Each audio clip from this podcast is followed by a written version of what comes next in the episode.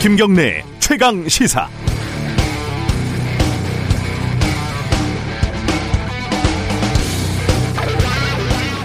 고 이건희 삼성전자 회장의 발인이 오늘이라고 합니다. 일간 인간적으로야 어, 6년이 넘는 투병이 고통스러웠겠지만은 다 알다시피 사회적으로는 삼성 신화의 주인공으로 칭송을 받으며 화려한 꽃상여를 타고 떠나간 셈입니다. 한국 경제의 거인을 거인의 죽음을 평가하는데 굳이 인색할 필요는 없습니다. 하지만 장례 절차도 마무리가 되는 시점이니까 이 회장의 죽음과 대비되는 다른 죽음들도 기억하는 절차가 필요한 것 같습니다. 2014년 사측의 집요한 노조와의 공작에 좌절해 자살한 고 염호석 씨. 염 씨는 유서에서 노조 주관의 장례를 부탁을 했지만 삼성은 가족에게 6억 원을 주고 염 씨의 마지막 소원마저 짓밟았습니다. 시 씨는 경찰에 의해서 탈취됐고요. 이후 노조와의 공작에는 그룹 차원의 개입이 확인이 됐습니다. 2007년 삼성 반도체 공장에서 일하다 백혈병으로 숨진 고 황유미 씨. 황 씨는 병에 걸린 뒤 쫓겨나듯 사, 회사에 사표를 써야 했고 삼성은 치료비 조로 500만 원을 지급했습니다. 아버지 황상기 씨는 황 씨의 유해를 설악산, 울산 바위 밑에 뿌렸습니다. 죽어서라도 좋은 공기를 마시라고요. 황상기 씨는 이후 13년 동안 거리에서 노숙을 하면서 진상 규명을 외쳐야 했습니다. 이병철 회장으로부터 내려온 문호조 경영의 신화, 이건희 회장이 부르짖었던 무결점 경영의 신화, 그 속에서 사라진 사람들, 그 중에서 극히 일부에 대한 이야기입니다. 죽음 하나만큼은 누구에게나 공평하다고 들 얘기를 하지만 현실은 결코 그렇지 않습니다. 고인의 명복을 빕니다. 10월 28일 수요일 김경래 최강 시사 시작합니다.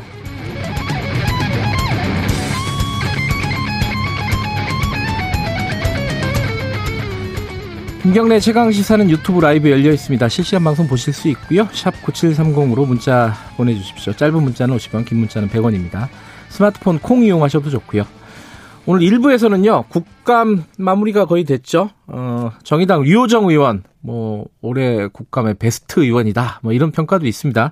류호정 의원과 함께 국감에 대한 여러 가지 얘기 좀 나눠보고요. 2부에서는 공수처, 이게 어떻게 되는지, 오늘은 어, 더불어민주당 최인호 수석 대변인 만나봅니다.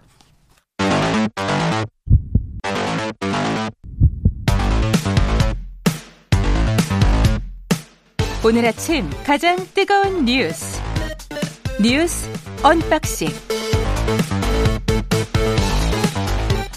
네 뉴스 unboxing 민동기 기자 나와 있습니다. 안녕하세요. 안녕하십니까. 김민하 시사평론가 나와 계십니다. 안녕하세요. 안녕하세요. 어, 오늘 뭐부터 할까요? 예. 검찰 얘기는 너무 지겨우니까 뒤로 좀 미루고 부동산 얘기 좀 해보죠. 이게 세금을 올린다고요? 이게 그러니까 뭐 세금 자체를 올리는 건 아니고 그렇죠. 공시 가격을 올려서 현실화하겠다. 어, 그러니까 결과적으로는 세금이 올라가긴 하는 건데 네. 구체적으로 어떻게 된다는 거예요? 그러니까 부동산 공시 가격을 시세 대비 80에서 100%까지 높이는 방안을 검토를 하고 있다는 그런 얘기인데요. 네. 9억 미만 주택은 공시 가격 인상 속도를 좀 늦추고요. 예. 1주택자 대상 그 재산세 인하 확대도 고려를 하는 그런 방안도 지금 마련을 하고 있습니다. 그러니까 지금은 뭐 한 10억짜리 아파트다. 그러면 네. 뭐한 5억일 수도 있고 그렇죠. 가격이 6억일 수도 있고 뭐 그 정도 50% 60%그 언저리인데 네. 이걸 한 9억 이 정도로 맞춘다는 거죠, 그죠? 그러니까 어제 국토연구원이 공청회를 개최를 했거든요. 여기서 아, 이제 부동산 현실화율을 80%, 90%, 100%로 각각 높이는 방안들을 발표를 했습니다. 예. 근데 지금 뭐 세 가지 방안 가운데 가장 유력한 방안은 90% 인상한 도입이 유력한데요.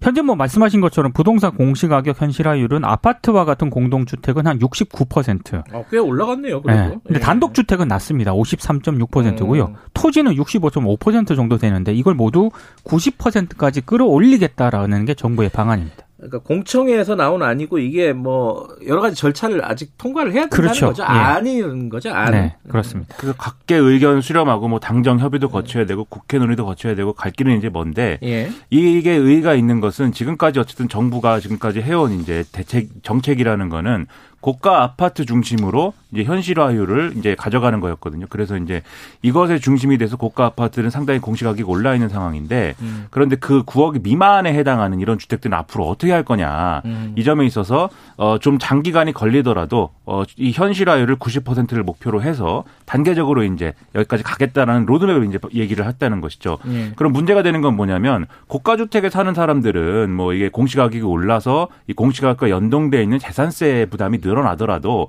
그걸 부담할 수 있는 여러 가지 방법들이 있을 텐데 9억 미만 1주택자의 경우에는 결국 재산세에 의한 어떤 피해를 입게 되는 게 아니냐 이런 우려들이 뭐 실제로 있는 모양입니다. 그리고 이런 우려가 이제 좀이 지금 이제 지금 임금 생활자의 경우에는 그래도 이제 세금을 낼 수가 있는데 그게 아니라 은퇴한 이후에 별도의 수입이 없는 상황에서 이렇게 1주택을 끼고 있는 경우는 뭐 여러모로 어렵지 않겠느냐 이런 우려들이 있다 보니까 또 이제 재산세만 문제가 아니라 여기에 연동된 건강보험료라든지 음. 이런 게 여러 문제가 발생할 수가 있다라는 우려가 있다 보니까 이거 뭔가 재산세 깎아줘야 되는 거 아니냐 이런 논의도 뭐 음. 일부에서는 나오는 것 같습니다. 그 어제 공청회에서도 네. 이런 부분을 감안을 해가지고요 속도를 좀 조절을 하는 그런 방안을 내놓긴 했어요. 음. 그러니까 9억 미만 공동주택은 현실화율을 2030년 그리고 아, 10년 정도 그렇습니다. 예. 9억 이상 15억 미만 주택 같은 경우에는 2027년, 15억 이상 주택은 2025년.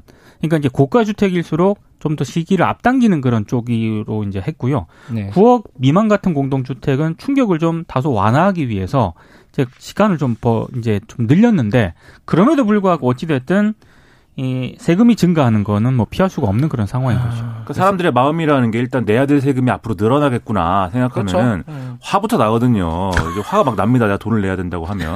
그러면 이제 화가 난 마음들이 내년 4월 재보선에서 과연 어떻게 표현되겠는가. 이것을 우려하는 것이 아닌가라는 의견도 있어요. 그래서 이제 더불어민주당하고 정부가 지금 어, 공시지가 이제 6억 원 이하의 주택의 재산세율을 0.05%포인트 감면한다든지 또 6억에서 9억 사이 주택에 대해서는 0.03%포인트를 일괄 감면한다든지 이런 방안을 검토한다는 얘기가 나오는데 이게 결국 선거 의식한 거 아니냐 이런 이제 평가도 있는 모양입니다. 그러면 이게 선거를 의식해서 이렇게 재산세를 낮추는 것은 부당하지 않느냐라는 의견은 대개 진보에 가까운 부분에서 이제 많이 나오는 얘기겠죠. 근데 이제 보수 언론을 보면은 오늘 한 보수 언론의 신문 제목을 보니까 이렇게 재산세를 낮춰준다고 하면 좋아해야 될 것 같은 그런 생각이 들었는데 그게 아니라 병주고 약주냐 이렇게 제목이 써 있습니다. 정확하게 조선일보인데요. 병주고 약주는 여당, 음. 9억 이하 1주택 재산세 감면 이렇게 제목이 뽑혀 있습니다.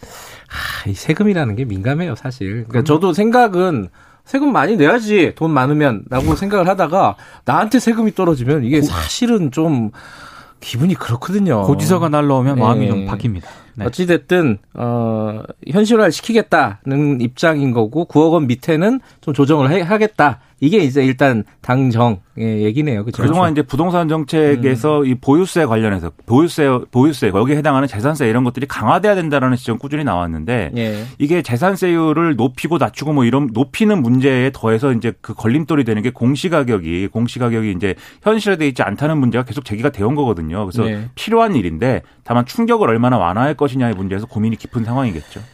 근데 지금 사실 전세가 문제인데. 그렇죠. 그죠. 이게 전세에 대한 얘기는 아직 뾰족한 대책을 못 내놓고 있는 상황이라서 이건 좀 앞으로 왜 당에서는 선거 때문에 지금 고민이 많을 거예요 아마 당장. 그래서 네. 지금 장기 대책을 내놔야 되는데 네. 좀 손쉽게 당장 실행할 수 있는 감세 카드를 꺼내들었다라는 그런 지적도 있어요. 음, 알겠습니다. 그리고 전세 대책은 아마 계속 뭔가 여러 가지 내용을 만들어서 이제 대책을 발표할 걸로 보이는데 근데 문제는 이제 계속 홍남기 부총리가 전세난의 이제 피해자다 뭐 이런 얘기가 계속 나오면서 이게 희화화되고 있어서 여러모로 이제 정책의 신뢰도나 이런 게 계속 지속적으로 저하되는 상황을 어떻게 좀 정무적으로 탈피할 수 있을지에 대한 고민이 필요합니다. 근데 그게 잘 되고 있느냐 잘 모르겠습니다.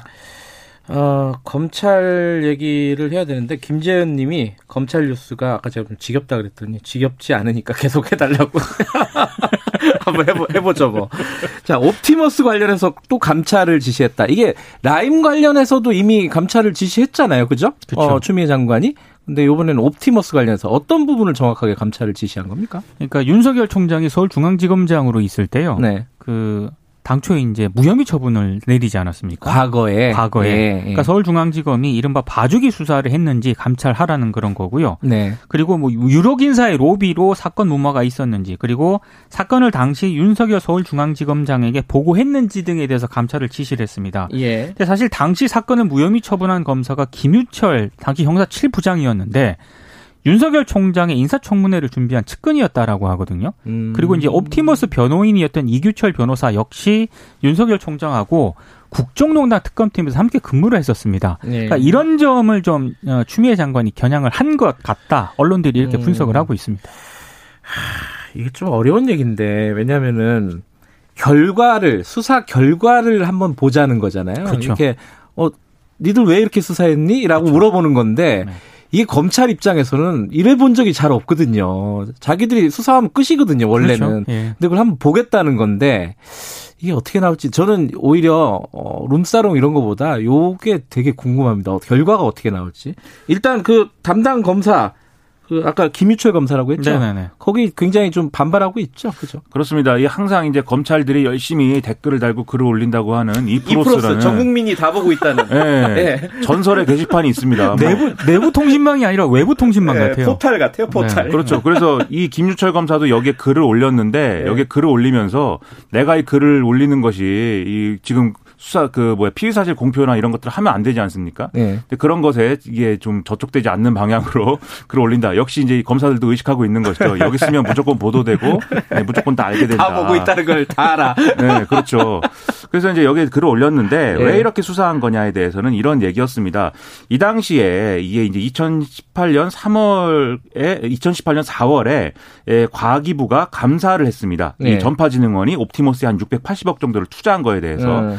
그리고 10월 달에 아, 이것에 대한 수사 의뢰를 이제 전파진흥원이 하게 된 네. 건데요. 왜냐하면 과기부가 이 당시에 이 투자는 부실하고 잘못됐다라는 그런 감사 결과를 내놨기 때문입니다. 예. 그래서 이제 수사가 진행이 된 것인데, 그래 수사를 해 보니까 검찰이 해 보니까 이 전파진흥원은 사실 이게 과기부가 감사를 해서 이제 수사를 하라고 한 것뿐 이 내용 잘 모릅니다 이렇게 증언을 하고 그리고 이때는 지금처럼 옵티머스가 환매 중단 사태에 이르른다든지 이런 정황이 또 없었던 데다가 예. 애초에 그럼 과기부는 감사에 왜 착수한 거냐. 이게 옵티머스의 전 이제 옵티머스 창업주라고 하는 옵티머스를 옵티머스 회사를 자기가 뺏겼다고 주장하는 이혁진 씨가 이것은 문제가 있는 상황이다라고 과기부에 찔렀다는 거거든요. 제가 네. 찔렀다고 얘기하면 안 되고 제보를 했다는 거거든요. 그래서 이제 감사가 시작된 것이기 때문에 검찰 입장에서는 이게 뭔가 옵티머스 창업주와 그 이후 임원들이 싸우나 보다 음, 이런 내, 판단을 내부 간의 알력이다. 그렇죠. 어, 예. 그래서 이게 결국은 이제 무혐의 된 것이다 이렇게 해명을 했고 그다음에 이게 과연 부장검사 정결 사항이냐 아니면은 윤석열 당시 중앙지검장까지 보고가 올라간 사항이냐에? 대해서 예. 국정감사장에서는 이게 7개월이 걸렸는데 지금 정결 규정에 보면은 6개월 이상이 되면 사건이 6개월 이상이 되면은 차장검사 보고가 되게 돼 있기 때문에 윤석열 지검장이 알았을 거다라는 의혹이 제기가 됐었습니다. 근데 거기에 대해서 김유철 검사는 그게 아니고 이게 4개월 정도는 당시 사법경찰이 이제 수사를 한 상황이고 음. 나머지 3개월을 기준 나머지 3개월이 검찰이 이제 수사를 한 걸로 봐야 자기들이 되기 3개월밖에 때문에 수사 안 했다. 그렇습니다. 예. 그렇기 때문에 부당 정결 사항이 맞다라고 글을 올렸습니다. 이게 그러니까 말하자면 그 국감에서 제기됐던 게 특히 이제 여당 쪽 의원들이 제기를 했던 게 그때 수사 잘했으면 옵티머스 피해가 확 줄지 않았겠느냐. 이렇게까지 그제? 안 됐을 거다. 예, 그 그렇죠. 얘기인데 그게 이제 당시에 근데 이 이 검사 뭐 김유철 김유철 예, 검사랍니다. 김유철 네. 검사의 얘기는 수사를 제대로 할 상황이 아니었다. 그죠? 특히 이제 그래서도 반박을 했는데요. 예. 피해자가 수사를 요청한 사건이 아니었다. 그러니까요. 네. 어, 요거는 그러니까 결과에 대한 책임을 사실은 안 지거든요. 검찰은 그죠. 그렇죠. 뭐 재판에서 진다고 뭐 징계 받는 건 아니잖아요. 네. 욕, 수사- 욕 만 먹죠. 자기들 자기들끼리 너는 무능한 검사야 이렇게 욕만 먹지 뭐. 야, 요거 어떻게 될지 한번 좀 지켜보겠습니다. 네. 이게 어, 뭐 정치적인 의미를 떠나서 저는 정치적인 의미보다는 그 검사의 수사를 리뷰를 한다? 어, 이거 좀 이제 새로운 일인데 그러니까 언론들은 이게 이제 윤 총장을 겨냥했다 여기에 포커스를 많이 맞추는데 그거는. 사실 저도 이걸 과연 어떻게 그 감찰 결과가 나올 것인가 이것도 한번 봐야 될 것 같아요. 근데 이거를 첫째로 어 이게 그럼 수사가 네. 잘못 될 만한 상황에서 잘 안 된 거냐? 그렇죠. 라는 그게 중요한 거죠. 예. 둘째로 수사가 잘 될 건데 이 못 된 거냐? 그렇죠. 세 번째로 잘 될 것이 못 된 이유가 과연 어떤 여러 가지 부적절한 상황 때문이냐? 예. 이거의 판단 결과는 다 다른 거라서 예. 그래서 이제 흥미로운 사건입니다. 어, 하나 이게 좀 뭐 정치적으로 따져보면 비슷한 건이 하나가 이게 그 한동훈 검사장, 그러니까 윤석열 총장의 측근으로 어 보통 평가를 받는 검사장을 어또 팬 사람 그죠? 이게 누구죠? 정진웅 어 검사를 고검에서 또 기소를 했어요. 이것도 네. 참 복잡합니다. 어쨌든 그죠? 했다고 이거- 하는 거는 윤석열 검찰총장이 좋아하는 그 표현인데. 네. 그러니까 한동훈 검사장은 예. 이정 검사가 일방적으로 자신을 폭행했다라고 주장을 한 거고요. 정 검사 같은 경우에는 우발적인 충돌이었다라고 주장을 했는데 서울 고검은 한동훈 검사 쪽 손을 들어준 그런 모양새가 됐습니다. 그러니까요. 근데 이걸 가지고 어 법무부에서 또 이건 뭐 재판 방해 아니냐? 뭐 이런 식으로 판단을 해버리면은 또 어떻게 일이 확산이 될지 그렇죠. 확전이 될지 네. 이것도 참 그리고 어디, 어디로 그 갈지 모르겠어요. 반대로 윤석열 총장 쪽에서 예. 이렇게 기소를 통해서 어쨌든 징계 사안이 확인됐기 때문에 음. 이 사람에 대한 직무 정지를 요청한다든지 징계를 아, 요청한다든지 그렇죠. 이렇게 되면 그러면 법무부 어떻게 할 거냐. 야, 이것도 이제 우- 재밌는 일이 되겠죠. 알겠습니다. 공수처 얘기는 우리 나중에 어 따로 2부에서 살펴보도록 하겠습니다. 여기까지 듣죠. 고맙습니다. 고맙습니다. 민동기 기자, 김민아 시사평론가였습니다. 지금 시각은 7시 35분입니다. 최강 시사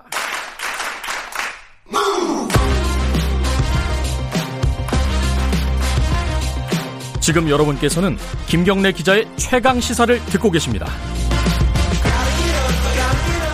네, 21대 첫 21대 국회의 첫 국정감사가 마무리가 됐습니다.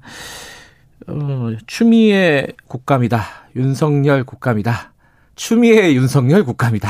뭐 이런 얘기들만 많이 들으셨을 거예요. 근데 국감에서 여러 가지 일들이 사실 있었습니다. 뭐 의원들의 문제 제기도 있었고 어 근데 그 중에서 우리 정의당의 유호정 의원에 대한 평가가 굉장히 좋습니다. 언론도 그렇고 이게 보시는 뭐 청취자분들 뭐 왜 그렇게 평가가 좋은지 직접 물어보도록 하겠습니다. 유호정 의원 스튜디오에 모셨습니다. 안녕하세요.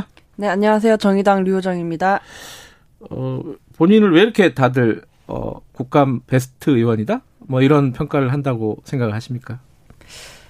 그저 열심히 했기 때문이 아닐까요? 아, 그럼 뻔한, 뻔한 대답은 지양하도록 하겠습니다. 죄송합니다. 사실 네. 제일 이제 어, 첫 번째 화제가 됐던 것은 이 삼성 임원이 어, 의원회관에 제멋대로 어, 제집 드나들듯이 이렇게 출입한 거를 적발을 해내서 그걸 이제 폭로를 했잖아요, 사실 그렇죠. 국감 기간에 그, 그 부분에 대한 어떤 뭐랄까 인상이 굉장히 강했어요. 어 그거는 사실 좀 얻어 걸린 거 아닌가요? 사실 어떻게 보면 네. 호기심이 많았기 때문에 찾을 수 있었던 거죠. 도대체 음. 어떻게 들어오나 궁금해서 실제로 알아보니 기자 출입증으로 뭐 드나들었던 걸 알아낸 거라서 네. 그 뒤에 어떻게 됐어요, 그 사람은? 그 뒤에 그 대관 업무라고 삼성의 대관 업무. 네. 예. 그분은 이제 회사를 그만두신 걸로 알고 있는데 아, 사실 그래요? 나머지 분들에 대해서는 그렇게 조치가 잘 되지 않은 것으로 그 삼성의 입장은 그 사람의 개인적인 일탈이다? 뭐 이런 겁니까? 뭐 그런 입장이죠. 본인들은 잘, 잘 몰랐다. 아, 몰랐다 네, 그래요? 뭐 그런 입장이고 그건 잘 안 믿어지는데, 그죠? 뭐 그렇다는데 어떡하겠어요. 아, 그 조금 더 캐셔야 되는 거 아니에요? 네, 노력을 조금 더 해보고 아. 있습니다. 네. 그리고 이제 뭐 그만 회사를 그만두는 게 문제가 아니라 국회 시스템에 문제가 있다 이런 얘기도 있잖아요. 어떻게 이렇게 쉽게 언론사 출입증을 발급받아서 마음대로 드나들었냐? 여기에 대한 제도 개선은 좀 뭐 방안이 나왔나요? 그렇죠. 그 사실 사무처에서 조금 더 전수 조사를 해야 하고 음. 뭐 당사자를 고소를 했다고 하는데 저 어떻게 보면 저희가 이렇게 자료 아니 그러니까 조사 요청을 한 음. 의원실인데 저희도 사실 보도 자료 통해서 어떻게 하고 있는지 알았거든요. 아, 네, 자료 요청을 조금 하고는 있는데 뭐 음. 개인 정보다 뭐다 하면서 또 음. 자료를 정확하게 내어 주지는 않고 있습니다. 어쨌든 사무처에서 뭐 어떤 조사는 진행을 하고 있다. 네, 조사를 진행을 하고 있다고 하더라고요. 음. 왜냐면 그 다른 분들은 또 그 출입증을 다른 음. 분들 걸 또 활용해서 들어오셨기 때문에 어떻게 보면 방역 수칙을 어긴 거거든요. 그분들 아, 만약에 그러네요. 그렇죠. 어. 만약에 그분들이 감염이 됐으면 저희는 루트를 알지 못할 그렇죠. 뻔했거든요. 어. 네, 조사가 확실하게 되어야죠. 강민규 님이 명탐정 류호정 의원이라는 감사합니다. 새로운 별명이네요. 어, 그 뒤에 또, 어, 또 화제가 돼 있고 물론 이게 약간 화제성이긴 한데 이 공영 홈쇼핑 대표 최창희 대표가 나이가 지긋하신 분이죠. 음, 어이라고 불러서 네. 어 그때 저도 이제 그 화면을 봤는데 네. 이제 바로 이제 응수를 하셨잖아요. 네. 어이 어이 이렇게 했는데 네. 그거는 그냥 순발력이었습니까? 아니면 그 뭔가 의도가 있었던 겁니까? 뭐 그 순간에 저도 황당하니까 음. 되묻게 된 거였고요. 음. 보통 시간이 제한되어 있다 보니 서로 발언권을 가져가려고 하곤 하거든요. 네. 그런데 그렇게 어, 떻게 보면 반말로 말을 끊는 추임새를 한 것은 저도 처음 겪었기 때문에 음. 저도 이렇게 그냥 되묻게 된 것 같아요. 아니 근데 네. 발언을 끊고 뭐 사과를 하라든가 뭐 어, 당- 지금 무슨 태도가 그 뭐, 아. 모양이냐 뭐 이렇게 문제 제기를 한다든가 그럴 수도 있었잖아요. 근데 그건 안 했어요. 아 그죠? 사실 그렇게 되면 순간적으로 많은 생각이 스쳐 지나가잖아요. 예. 그렇게까지 되어버리면 이제 또 본말 전도 돼버릴 것 같아서 아, 다른 질의를 못해서 그렇죠. 아. 시간도 부족한데 예. 그런 생각이 들어서 거기까지만 하고 뭐더 음. 이야기하진 않았습니다. 그 뒤에 뭐 사과나 이런 건 있었습니까? 그 뒤에 네. 어, 추가 질의 때 네. 사실 뭐 허위라고 아 허위 허위 네. 거짓말이다 뭐 이런 네, 뭐 뜻으로 다른 아니 그러니까 다른 말을 하려고 했었다라고 말씀하시긴 아. 했는데 어쨌든 사과를 하셨습니다. 사과는 어, 하긴 했어요. 그런 경험을 아마 본인도 처음 하셨기 때문에 음. 그렇잖아요. 뭐 공적 자리에서 뭐 그런 경험 처음 하셨을 거라서 이제 본인도 놀랐을 수도 있어요. 이제 뭐 자기 검열을 잘 하실 거라고 생각합니다. 어, 어쨌든 그 부분에 대해서는 뭐 그냥 이렇게 해프닝으로 본인도 넘어갔다. 근데 그게 사실은 그냥 넘어갈 수도 있는 문제긴 하지만 어 본인이 이게 이 얘기는 뭐 하도 많이 해서 지겹겠지만은 요정 의원께서 이게 나이가 좀 상대적으로 어리니까 젊으니까 무시하는 거 아니냐 이렇게 되면 사실 문제 제기를 더 세게 할 수도 있었던 부분이잖아요. 일부러 안 한 거는 뭔가 그런 식의 대응은 싫었던 건가요? 아주 강하게 제가 이야기하지 않아도 지금 음. 벌써 인터뷰에서 아. 필수 질문으로 들어가고 알겠습니다. 있기 때문에 여기까지 하죠. 네. 그 얘기, 이게 사실은, 어, 어, 이 얘기는 많은 사람들이 잘, 지금부터 하는 얘기들은 많이 모르시는 건데, 이 삼성 임원이 어, 국회에 마음대로 출입한 걸 적발하게 된 사실 계기가 삼성의 기술 탈취 문제를 제기하려다 보니까 이게 나온 얘기잖아요, 사실은. 이게 정확하게 무슨 얘기예요? 그 간단하게 좀 설명해 주실 수 있어요? 삼성이 뭔 기술 탈취를 했다는 거예요? 삼성 최초에 제가 하고자 했던 거는 네. 대기업이 중소기업의 이제 기술을 탈취하는 문제에 대해서 네. 하려고 했거든요. 왜냐하면 중소기업 같은 경우에는 그 대기업에 이렇게 많이 매여 있다 보니 네. 문제가 발생을 해도 잘 이야기하지 못하고 음. 뭐 그런 문제들이 있잖아요. 이것은 이제 생태계에 큰 영향을 미치는 문제이기 때문에 지적을 네. 하려고 했었고 이 중소기업 분들 또한 본인들이 개발한 뭐 휴대폰에 액정 필름을 이제 기포 없이 깔끔하게 붙이는 그런 기술인데 아, 그런 기술이에요? 네. 어. 그런 기술을 이제 무상으로 삼성전자가 가져가려고 했다. 어. 뭐 그런 부- 의혹을 제기하셨던 거고요. 네. 그런데 이제 뭐 사실 기자 출입증이 조금 더 많이 다뤄져서 조금 아쉽기는 음. 합니다. 그, 그 부분에 대해서 이제 질의를 하려고 삼성 임원을 어, 증인 신청을 했고, 그게 여야 합의로 채택이 된 거였잖아요? 그렇죠. 이미 채택이 된 상황에서 예. 어, 갑자기 국정감사 시작 10분 전에 취소가 됐죠. 근데 그거는, 어, 그거는 뉴스가 많이 나왔는데, 저는 그게 궁금하더라고요. 그 뒤에 왜 치- 증인 채택을 취소했는지에 대한 경위 설명이 있었어요, 혹시? 거대 양당에서? 뭐 삼성전자 증인 채택이 뭐 다른 분 그러니까 다른 법인에서도 뭐 오게 돼 있었다. 뭐 다른 부서에서도 음. 오게 돼 있었다. 뭐 그런 말씀들을 하시는데 사실 저는 납득은 잘 되지 않습니다. 그래요. 뭐 코로나 19 상황에서 기업에 부담을 줄 수 있다. 뭐 이런 그런 얘기도 하시고. 있었어요? 네. 그런 말씀하시는데 어. 저는 납득은 잘 되지 않았죠. 그래요. 그, 그, 요정 의원이 그 얘기를 하지 않았습니까? 삼성과 거대 양당이 카르텔을 맺고 있다. 그럼 그런 차원에서 말씀을 하신 겁니까, 이거는? 그러니까 어떻게 보면 삼성이 당일 그 오신 그러니까 제가 질의를 할 때 오신 분은 네. 증인으로서 나오신 게 아니라 네. 자진 출석하신 거거든요. 음. 어떻게 보면 이제 삼성이 그 높으신 분 내보낼 수 없다는 그 뭐랄까 그 의지를 결국엔 이뤄낸 셈인데 음. 이제 여야 합의에 의해서 증인이 채택되었다가 철회된 것이기 때문에 음. 저는 이제 아 이런 걸 두고 카르텔이라고 하는구나 음. 생각했죠. 뭔가 이유가 좀 명확하면 그래도 받아들일 텐데 이유도 명확하지 않았다. 그러니까요. 어. 삼- 코로나 때문에 삼성에 네. 부담을 줄, 수- 아, 거- 기업에 네. 부담을 네. 줄 수는 없다. 그건 좀 모호한데, 그죠? 거기에 대한 문제 제기는 적극적으로 안 하셨습니까? 물론 그 뒤에도 문제 제기를 음. 계속했지만 네. 뭐 이야기를 계속하는 것 자체를 좀 부담스러워 하시는 것 같더라고요. 음, 네. 그래요. 요번에 이건희 회장이 별세를 했습니다. 네. 그죠? 정의당은 조문을 안 하는 걸로 지금 그렇죠. 별도로 조문은 하지 않았습니다. 네. 음, 어떻게 생각하십니까? 그 사람이 그래도 이렇게 죽으면은 가보는 것도 예의이기도 하고 뭐, 뭐 그런 생각을 하는 사람들도 있잖아요. 네. 정의당의 방침에 대해서는 뭐 조문 안 가는 이유가 특별히 뭐라고 설명하실 수 있겠어요? 뭐 물론 그 삼성이 뭐 이뤄낸 뭐 산업화의 영광 뭐 그런 네. 것들도 있겠지만 사실 노조 탄압이라든지 음, 뭐 이런 어두운 그림자 또한 있잖아요. 음, 그랬을 때 뭐 조문을 이제 종합적으로 고려해서 조문을 음. 가지 않기로 음. 가족장이었다고도 하고 예. 네. 하나 더 여쭤볼게. 이것도 이제 사진은 많이 봤어요. 뭐 인터넷에서 뉴스 보니까 헬멧 쓰고 국감에서 나와서 이- 이건 또 뭐 하는 건가? 이런 이거 왜냐면 국감에서 이제 어, 조금 비주얼로 튀어보려고 뭐 한복 입고 예전에 뭐 음, 나온다거나 뭐 동물 들고 나온다든가 뭐 이런 경우도 꽤 많았어요. 네. 그 이호정 의원도 그러려고 그러나? 이게 튀려고 그러는 건가? 헬멧 쓰고 왜 나왔지? 거기까지만 음. 많이들 아실 거예요. 왜 헬멧 쓰고 왜 나온 겁니까, 그때? 어떻게 보면 1초라도 더 나오기 위해서 그 옷을 입은 것은 맞죠. 음. 우선은 1대1로 노동자가 그 사장님과 이야기한다는 것은 쉬운 일이 아니잖아요. 네. 그래서 제가 노동자를 대변해서 사장님께 질의한다는 마음으로 그 옷을 아. 입었던 것이었고요. 그 노동자분들께서도 예. 흔쾌히, 흔쾌히 이제 허락하시면서 옷을 보내주신 거거든요. 아, 그쪽에서 보내줬어요? 네, 보내주신 옷이에요. 어디 노동자죠?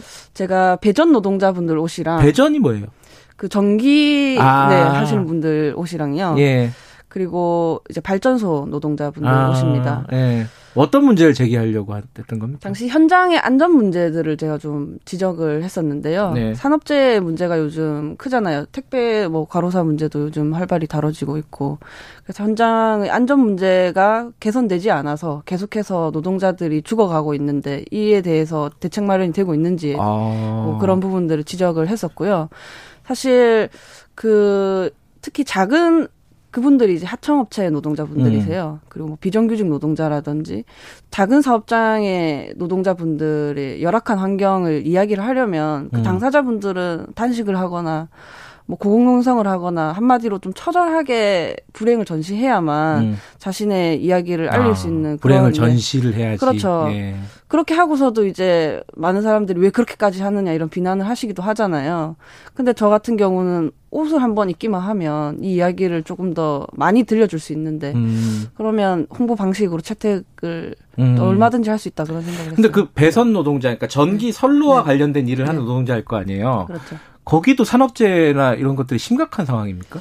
그곳 같은 경우에는 네. 2만 2천 볼트짜리 뭐 이런 2만 네, 2천이요? 네. 220이 아니라? 네, 2 예. 220이 아니라 굵은 아주 네. 굵은 그 고압선을 다루시는데 예. 어, 그 작업 환경이 그렇게 안전하지 않아서 많은 분들이 그 손을 잠깐만 대, 대더라도 화상을 입거나 음. 팔을 절단을 해야 하거나 어, 그런 그래요? 정도의 그러니까 한번 어. 사고가 나면 중대재해가 발생을 하는 거예요. 어. 그런데 그 작업 환경이 잘 개선이 되지 않고 있죠. 충분한 인력이 충원되지 않고 있고 네. 그래서 이런 부분들에 대해서 어떻게 할 거냐 음. 질의를 했습니다. 한전 사장한테 물어본 겁니까? 그렇죠. 한전 사장님께 물어봤고 뭐 개선을 하겠다고 개선을 하겠다. 말씀하셨습니다. 어. 그 작업 도구가 계속해서 개선을 하겠다라고 이야기를 해 왔는데 현장에서 어 충분히 일할 수 있을 만큼 개선이 이루어지지 않고 있었거든요. 음. 긴 막대기를 활용해서 이제 직접 선을 만지면 위험하니까 네. 긴 막대기를 이용해서 간접적으로 이제 뭐 그뭐 스마트 작업을. 스틱인가 뭐 그렇죠. 그렇게 부르죠. 네, 예. smart stick이라는 네. 걸 이용해서 간접적으로 이용 뭐 공사를 하라고 하는데 사실 별로 스마트하지 않았던 거예요. 제가 가서 직접 들어봤거든요. 너무 음. 무겁고 이것을 하루 종일 들고 작업을 하면 오히려 또 근골격계 질환이 또 발생을 하는 거죠. 그렇죠. 그게 한두 번 하는 건 괜찮은데 지속적으로 무거운 걸 계속 들고 하루 있으면 종일 또 밖에서 뭐 더, 음. 더울 때는 더 심할 거 아니에요. 뭐 예. 이런 부분들 이제 개선을 해야 된다. 얘기했죠. 그러니까 노동자들의 문제 이런 부분에 대해서 관심이 많으신 거군요. 그죠? 그렇죠. 음. 아무래도 알겠습니다. 이번에 이제 첫 번째 국감이었잖아요. 뭐 21대 국회의원들한테는 뭐 다 첫 번째 국감이지만은 뭐 어땠습니까? 전반적으로 뭐 본인 상임위도 있겠지만 다른 상임위도 계속 보시고 정의당에서도 얘기를 많이 나누셨을 것 같아요. 평가를 한다면 어떻습니까? 어, 우선 정의당 기조가 음. 불평등, 이제 기후기, 기후 위기 불평등 문제 해결, 음. 뭐 이런 쪽으로 방점을 찍고 진행이 되었는데, 윤석열 추미애만 남은 거 아니에요? 아, 저- 네, 정의당은 그랬지만 국회는 네. 마치 윤석열과 이제 추미애 말고는 없는 것처럼 음. 굴긴 했었죠. 음. 근데 뭐, 저희는 그 저희 총선 때 분명히 싸우는 국회가 아니라 일하는 국회 만들겠다고 약속을 하고 임기를 시작을 했거든요. 네. 정의당은 그 약속을 지키기 위해 노력했다고 생각합니다. 아, 스스로 좀 노력했다. 성과가 좀 있었다라고 평가하십니까? 왜냐면 저는 이제 특히 주변에서 실력으로 이제 인정받아야 된다. 그런 말씀들을 많이 하셨어요. 그 아, 뭐 요정 국정감사- 의원 본인. 아, 주변에서 아, 그러니까 네, 뭐 어. 국정감사라든지 상임위 음. 활동으로 실력으로 인정받아야 된다라는 말씀들을 많이 하셔서 정말 열심히 준비를 했었습니다. 음, 실력으로 인정받으신 걸로 평가를 하십니까? 어, 충분히 노력했고 뭐 앞으로도 열심히 보여드려야죠. 예, 셀리스트님이 최근 하는 모습들 응원한다 이런 말씀 보내주셨습니다. 지금처럼만 해달라. 더 달- 잘해야 되는 거 아니에요? 더 잘해야죠. 알겠습니다. 네. 어, 첫 번째 국감에서 그래도 어, 굉장히 눈에 띄는 활약을 보여주셔가지고 어, 국민들은 아마 좀 기대를 하고 있는 것 같습니다.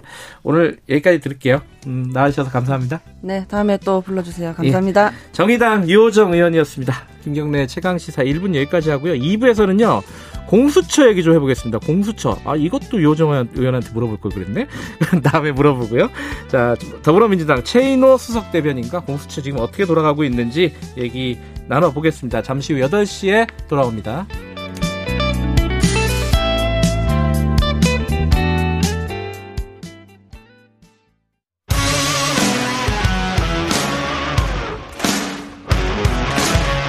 뉴스타파 기자 김경래 최강 시사.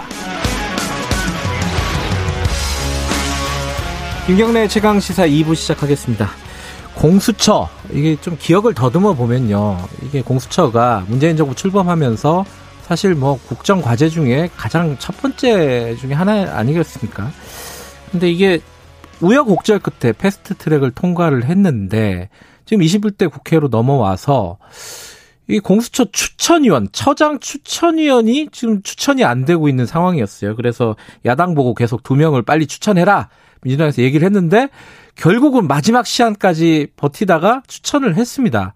근데 추천을 하니까 더 또 일이 꼬이는 것 같아요. 자, 무엇이 꼬이고 민주당은 어떻게 할 건지 오늘 좀 얘기 좀 들어볼게요. 더불어민주당 최인호 수석 대변인 연결하겠습니다. 최인호 의원님 안녕하세요. 네, 안녕하세요. 네.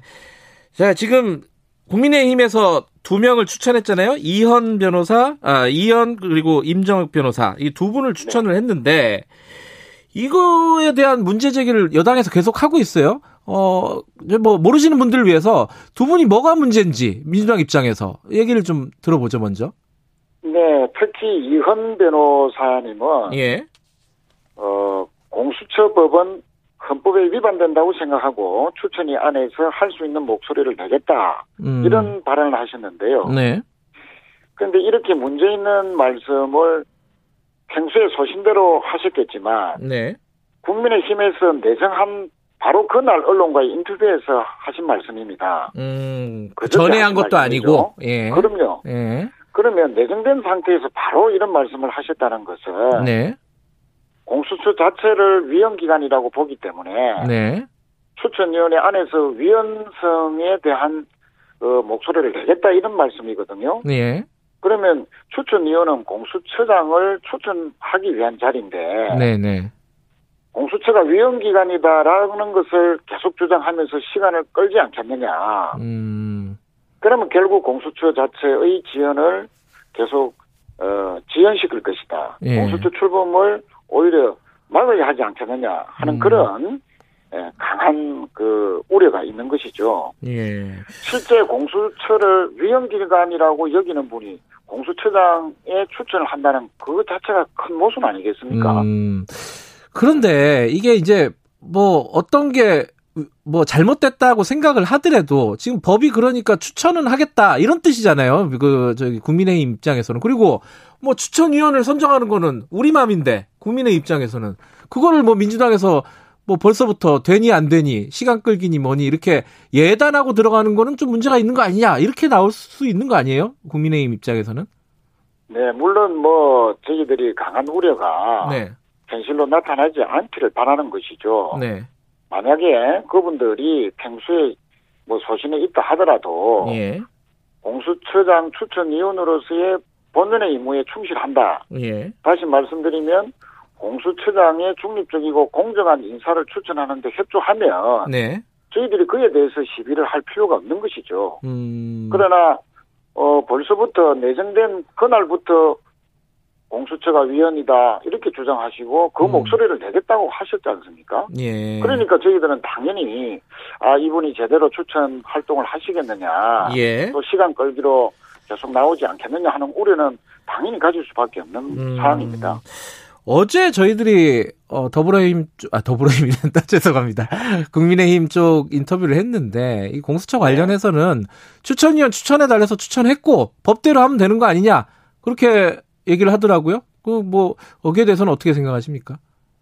네, 그 공수처 추천 활동에 충실히 하면 네, 저희들은 그 자체로서 어, 당연히 받아들이고요. 예, 또 공정하게 공수처를 이끄실 분을 추천하는데 협조하면 음, 저희들이 다른 뭐 그와 관련된 법 개정을 한다든지 이런 일은 네. 없을 겁니다. 음, 다만 어, 지금까지 공수처 출범하기로 되어 있는 법적 시한을 100일이나 넘겼거든요. 네, 지금까지 어, 국민의힘 지도부 중에 주요한 분들은 계속적으로 공수처의 필요성을 부정하는 발언을 해왔습니다. 네, 그 연장선상에서 공수처 자체를 자꾸 지연시키려 한다는 음, 그런 우려가 현실로 나타난다면 네. 저희들은 저희들대로의 에, 방식대로 갈 수밖에 없는 것이죠. 자 그러면은요 그게 공수처장 추천이 언제까지 이루어져야 된다고 지금 어, 스케줄을 잡고 계세요 민주당 쪽에서는? 방금 말씀드렸지만 네, 지금 100일이 넘는 위법 사항이 예, 예, 진행되고 있는데요. 예, 늦어도 11월까지는 음, 인사청문회도 다 마치고 아. 공수처장 임명과 관련해서는 예. 모든 절차를 끝내야 된다 이렇게 아, 생각합니다. 그러면은 인사청문회까지 마치려면은 11월 초 정도는 지금 추천을 해야 된다는 거 아니에요?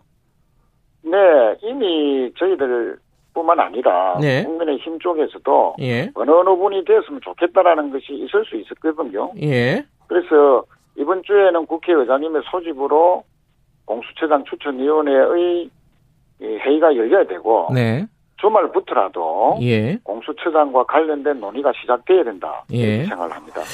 근데 이제 말씀하셨지만은 이게 어 국민의힘이 시간을 끄는 건지 아니면은 진짜 마음에 안 들어서 그런 건지는 뭐 모르겠지만은 어쨌든 공수처장에 대해서 비토권을 계속 어 행사할 수 있는 거잖아요. 두 명이 추천료로 들어갔기 때문에 그죠? 법이 그렇습니다. 물론 이제 그 소수의 비토권을 법적으로 보장한 것은 그러니까요. 예. 네 중립적이고 공정한 인사를 공수처장으로 임명하자는 취지지 예. 그것을 계속 도돌이표식으로 음. 추천하면 반대하고 추천하면 반대하고 어떤 인사를 추천하더라도 계속 반대만 하는 음. 그런 그 어, 법을 악용하는 사항이 계속될 경우에는 네. 어, 그에 대한 대비를 저희들 음. 할 수밖에 없다 이렇게 말씀드리겠습니다. 그 대비라는 게 법을 바꾼다는 뜻이신 거죠? 네 그렇습니다. 어떻게 바꾼다는 거예요, 그러면은? 음, 예를 들면 공수 공수처 추천위원회가 네. 어, 구성되고 난 뒤에 예. 한 달 이내로 공수처장 임명을 완료한다든지 음.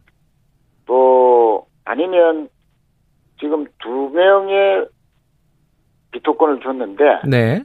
일곱 명 중에서 예. 3분의 2, 예. 즉 다섯 명의 찬성으로 공수처장을 추천하자는 어, 음. 개정 이런 안까지 네. 여러 가지 안들이 지금 어, 법사위에 계류 중이거나 대안으로 네. 검토 중에 있습니다.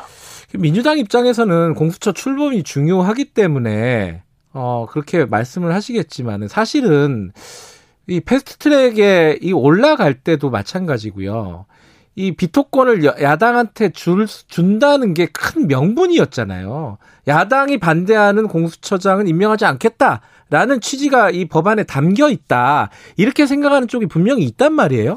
여기에 대해서는 어떻게 생각하십니까? 그렇습니다. 그 예. 소수의 비토권을 보장한 것은 예, 여야의 합의로 추천하자는 것이거든요. 예, 그런데 누가 봐도 중립적이고 잘 이끈다고 평가될 만한 분이 추천되었는데 네, 그것도 한 번도 아니고 여러 번 추천했는데도 예, 계속적으로 비토권만 행사하고 음, 공수처 자- 자체의 출범을 가로막는 일이 만약에 발생한다면 네, 그러면 그 선한 법의 취지를 악용하는 것이 되거든요. 음. 결국 그 조항은 독소 조항으로 되는 것입니다.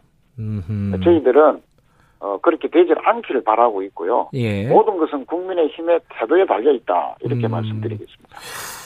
이게 뭐 각자의 입장에 따라 생각은 다르겠지만 국민의힘 입장에서는 그렇게 생각할 수 있는 거 아닐까요? 그 아니 뭐 법 통과할 때는 얘기 다르고 지금 또 하려 고 그러니까 또 얘기 다르고 이게 너무한 거 아니냐? 그 거대 여당이 너무 횡포를 부리는 거 아니냐? 이렇게 생각할 수 있지 않을까요?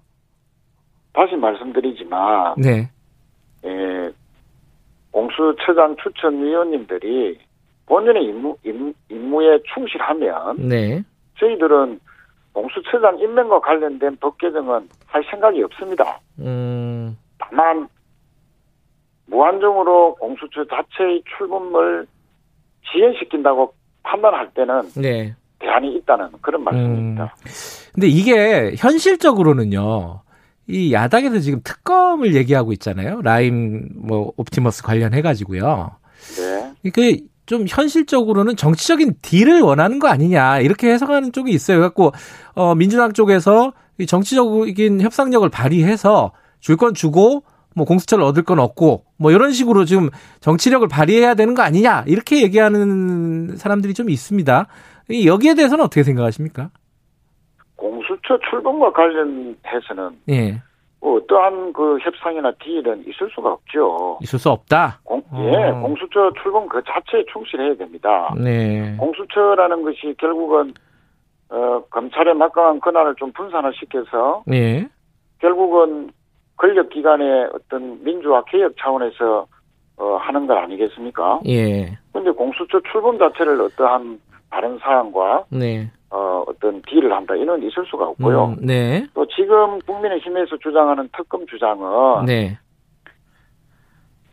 어, 검찰이 지금 법무부의 감찰 이후에 새로운 수사팀을 꾸려서 강도 높은 수사를 예고하고 있지 않습니까? 네, 그런데 이번 검찰의 수사는 야당 인사 수사를 의도적으로 제외시켰다. 또는 음. 검찰의 비리에 대해서 수사가 진행되지 않았다 하는 네, 그런 검찰의 근본적인 신뢰와 관계되는 것이기 때문에 예, 제대로 된 수사를 하지 않을 수가 없습니다. 음, 그래서 이번에는 검찰 수사를 어, 맡게 된다고 생각하고요. 네, 실제 여- 야당에서 국민의힘에서 특검 주장을 하는 것은 야당 인사가 혹시 이번 검찰 수사에서 드러나서 네, 이게 야권 게이트다 하는 것이 예, 혹시 드러나지 않겠는가 하는 우려 속에서 음, 특검을 주장하면서 시간 끌기 하는 거 아니냐 하는 네. 그런 우려가 또 있고요. 예, 실제 특검이 구성되려면 구성하는데 한두 달이 걸리고 예, 수사하는데도 3, 4개월이 소요되면 내년 봄까지는 예, 수사 결과를 보지 못할 가능성이 높죠. 음, 그 사이에 지지부진한 정쟁만 이어질 것이고, 네, 어, 그래서, 어, 이것은 이번 그 라임 사건이나 옵티머스 사건은 검찰이 네, 수사에 착수한 상태이기 때문에 예, 검찰에 맡겨놓고 혹시나 검찰의 문제라든지 국회의원의 문제라든지 예, 경영 당국의 고위 공직자의 문제에 있어서 의혹이 풀리지 않는다고 하면 네, 빠른 시간 안에 구성될 공수처가 그 어, 의혹에 대한 수사를 맡으면 됩니다.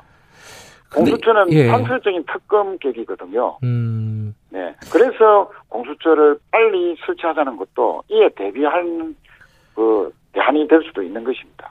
근데 이제 공수처를 어 여다 야당이 지금 국민의힘에서만 의도적으로 든 어쨌든 이게 그 출범을 못하게끔 만들어 버리면 비토권을 행사해서요.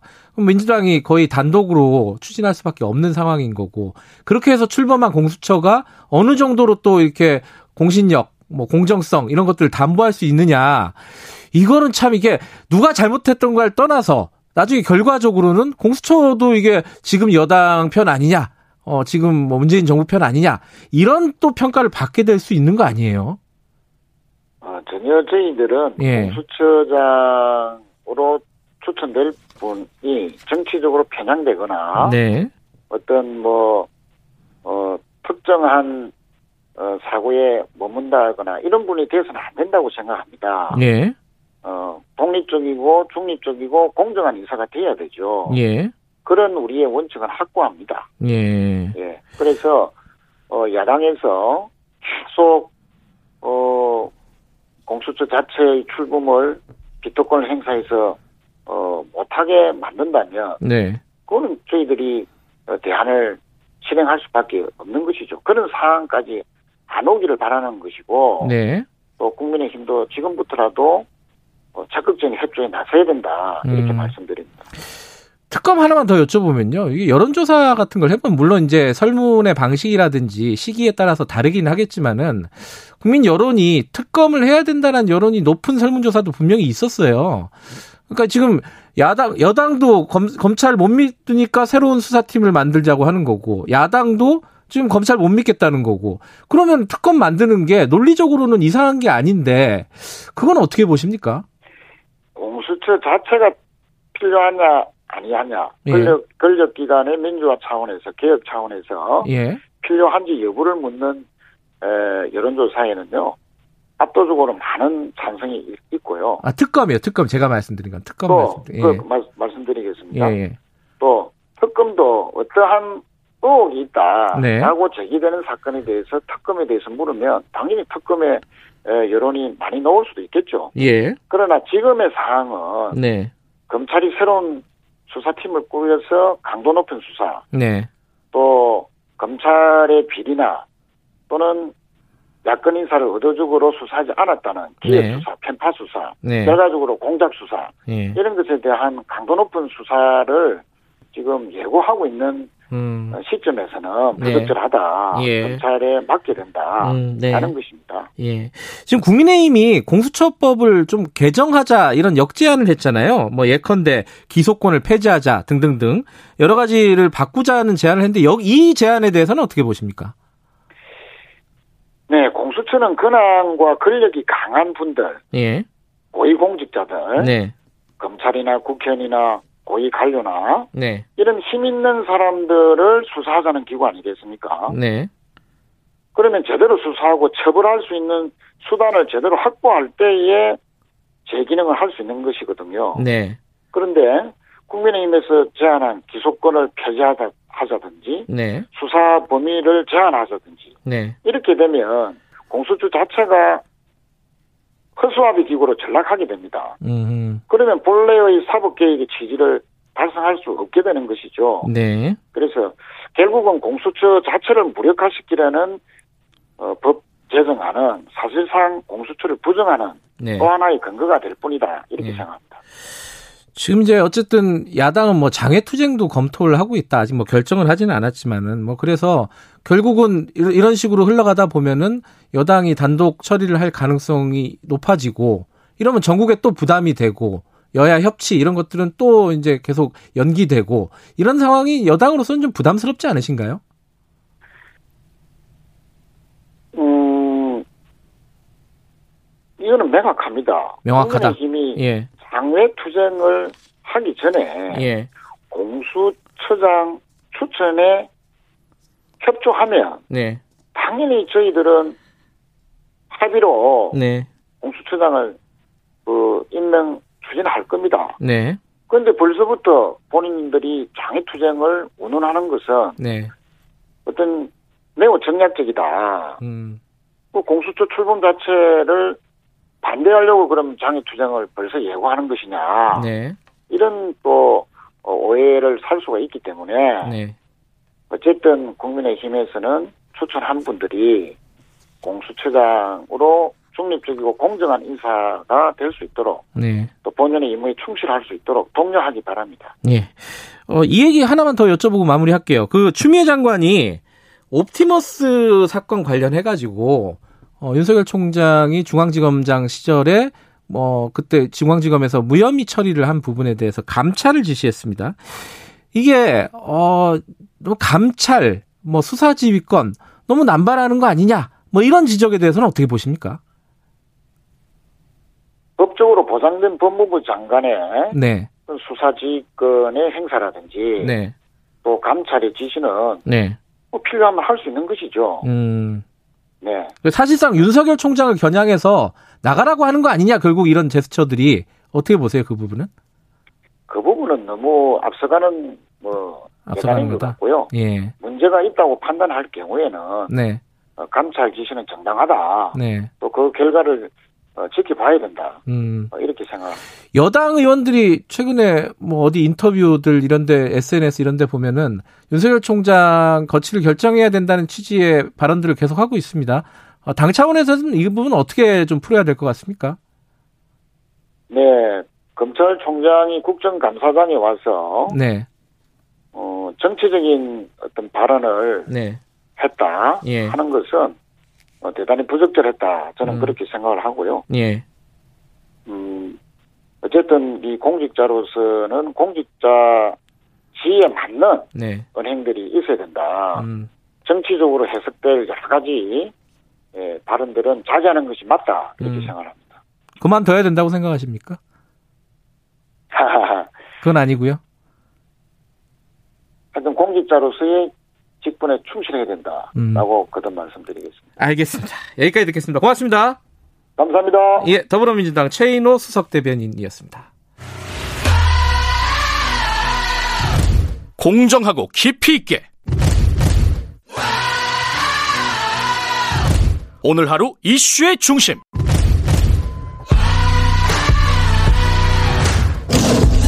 김경래의 최강 시사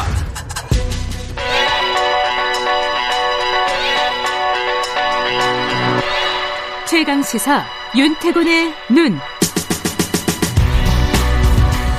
윤태곤의 눈, 윤태곤 어, 정치분석 실장 나와 계십니다. 안녕하세요. 네, 안녕하세요. 오늘 중국 얘기를 갖고 오셨다고요? 예, 그 지난번에 무슨 제가 얘기죠? BTS 이야기를 그렇죠. 했잖아요. 그때 어 예. 그 바- 무슨 발언에 시상식에서 그렇죠. 발언해 한미 가지고 동맹을 강조한 데 대해 가지고 뭐 중국에서 뭐 반발을 하면서 그 아 맞아요, 뭐 맞아요. 예. 물건을 통관시키니 많이 그렇게 음. 확장이 됐는데 예. 여기서 연결되는 이야기인데 이게 더 커지는 것 같아요. 커지는 것 같아요. 예. 어떤 자. 부분이? 예. 중국에서 BTS의 그런 이야기에서 어 이거는 뭐 우리를 무시하는 거다 뭐 그랬지 않습니까? 예. 그거에서 멈추지 않고 하나 더 나갔다. 음. 항미 원조 드라이브. 음.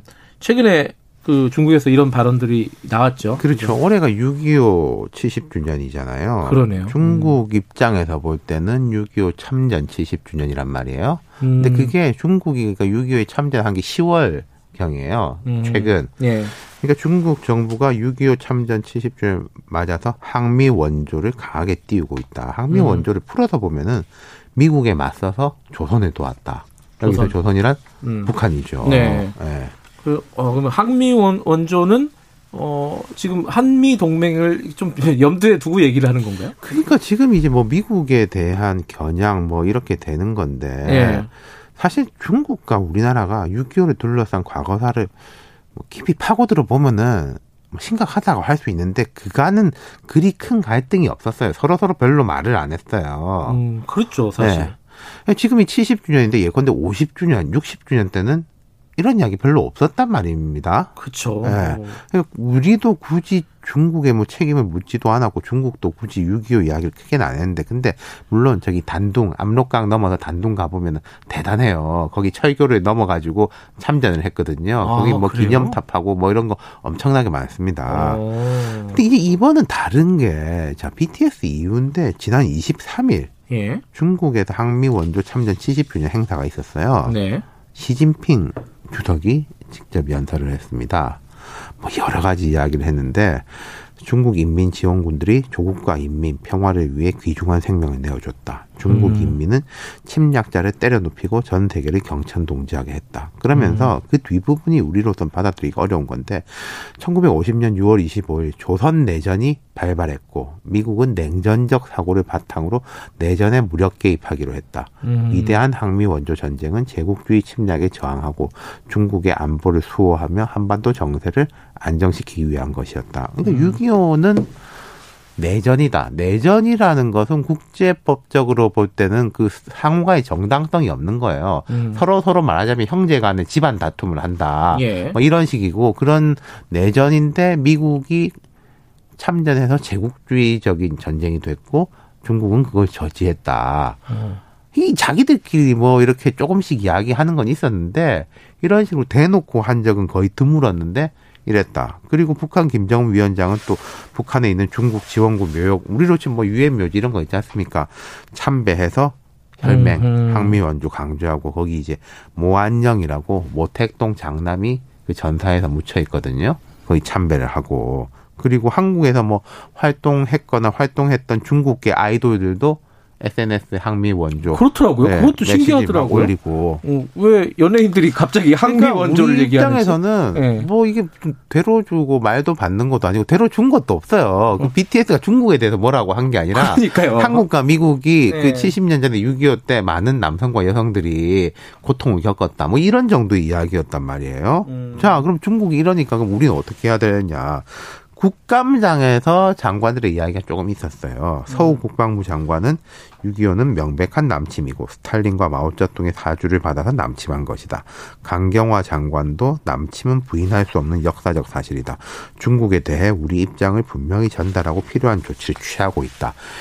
근데 늦었다는 지적들이 좀 있습니다. 늦었어요? 예, 어. 통일부 장관이 23일 이 발언 직후에 무슨 입장이냐라고 하니까 장관이 이런 입장을 밝히는 것은 외교 관례에 맞지 않는다. 음. 코멘트를 하지 않았고 젊은 층에서 반발이 많이 커요. 그래요? 그러니까 음. 뭐 형평성 문제. 음. 그리고 또 일본한테는 No Japan 뭐 강경 대응하다가 뭐 중국한테 아. 말 못하냐. 왜 중국 앞에서는 어, 야당도? 이런 길을 줘. 왜 뭐 이 정부는 중국 앞에서만 작아지느냐. 음. 뭐 예컨대 일본이 뭐 대동아 공영권을 식민지 뭐 제국주의에 맞서가지고 한 거다. 이거 용납할 수 없는 거지 않습니까? 물론 직접 그럼- 비교는 안 되겠지만요. 아, 뭐 일본이 만약에 그런 류의 발언을 했다 그러면 난리가 날 걸요. 그렇죠. 근데 중국은 또 중국 앞에서는 조금 작아진 느낌이 있다. 네.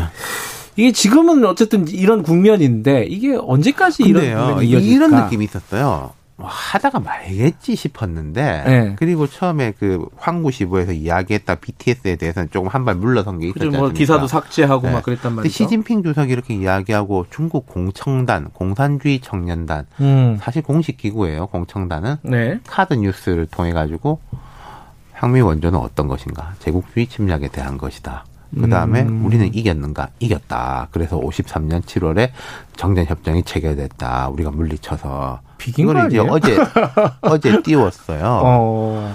이게 계속- 뭐 오래 갈 분위기네요. 분위기가. 그렇죠. 여기 포인트 하나를 더 봐야 될 게 미 대선. 이건 또 대선하고 어떻게 물려 있어요? 지금 트럼프 대통령과 바이든 후보의 정책적 차이가 크지만은 네. 관통하는 건 하나 있습니다. 중국에 음. 대한 각세우기. 바이든 음. 쪽에서도 트럼프가 한것 중에 그건 잘했다. 아하. 정치적으로든 경제적으로든 중국에 대한 뭐 이른바 봉쇄 같은 것을 계속 해야 된다. 음. 그러면은 트럼프가 재집권을 하건 민주당이 탈환을 하건 정권 초에 중국과의 갈등이 더 벌어질 가능성이 있고 네. 미 국무부 대변인은 더 강하게 논평을 했습니다. 자유국가들이 반격하자 중국 공산당은 한반도 파괴를 하각하며 압록강을 가로질러 수십만 병력을 보냈다. 음. 여기에 대해서 중국 외교부 대변인은 또 반박 반박 아. 논평을 했고요. 심상치 않네요. 어쨌든 대선 며칠 안 남았어요. 그죠? 그렇죠. 다음 주 화요일이거든요. 음. 그미 대선 이후에 미중 갈등이 심화되면은 이런 뭐 뭐라 그래야 됩니까?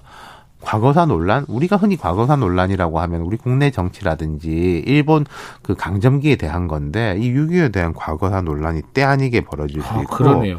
이건 남북 미중이 너무나 직접적인 당사국입니다. 모두 다 당사자죠. 싸웠잖아요. 예. 총 들고 서로. 예. 이거 좀 약간 덮고 가고 뭐 정리하고 이런 분위기였는데 다시 불을 음. 키우고 있는 거는 오히려 중국이다. 음. 네. 그리고 또 이게 사실 여론, 뭐 SNS 이런 공간은 더 뭐라 그렇죠. 뜨겁잖아요. 뭐 사실. 정부는 조금 실리를 재고 이러는데 음. 인터넷 공간, SNS 공간은 인화성이 훨씬 크고 여기다가 뭐 BTS나 중국 아이돌 뇌관으로 음. 작용하는 거죠. 좀 심상치 않아 보여요. 그러네요. 이. 이게 뭐 짧게 한 순간 이게 네. 논란 벌이고 끝낼 문제가 아닌 분위기네요. 그죠? 예. 알겠습니다. 이거 좀 지켜봐야 될 문제인 것 같습니다. 여기까지 듣겠습니다. 고맙습니다. 감사합니다. 윤태곤의 눈이었습니다. 김경래 최강 시사 2부는 여기까지 하고요. 3부에서는요. 택배 노동자들 연이은 사망, 과로사 이거 어떻게 해결할지 얘기를 좀 들어볼게요. 어, 일부 지역국에서는 해당 지역 방송 보내드립니다.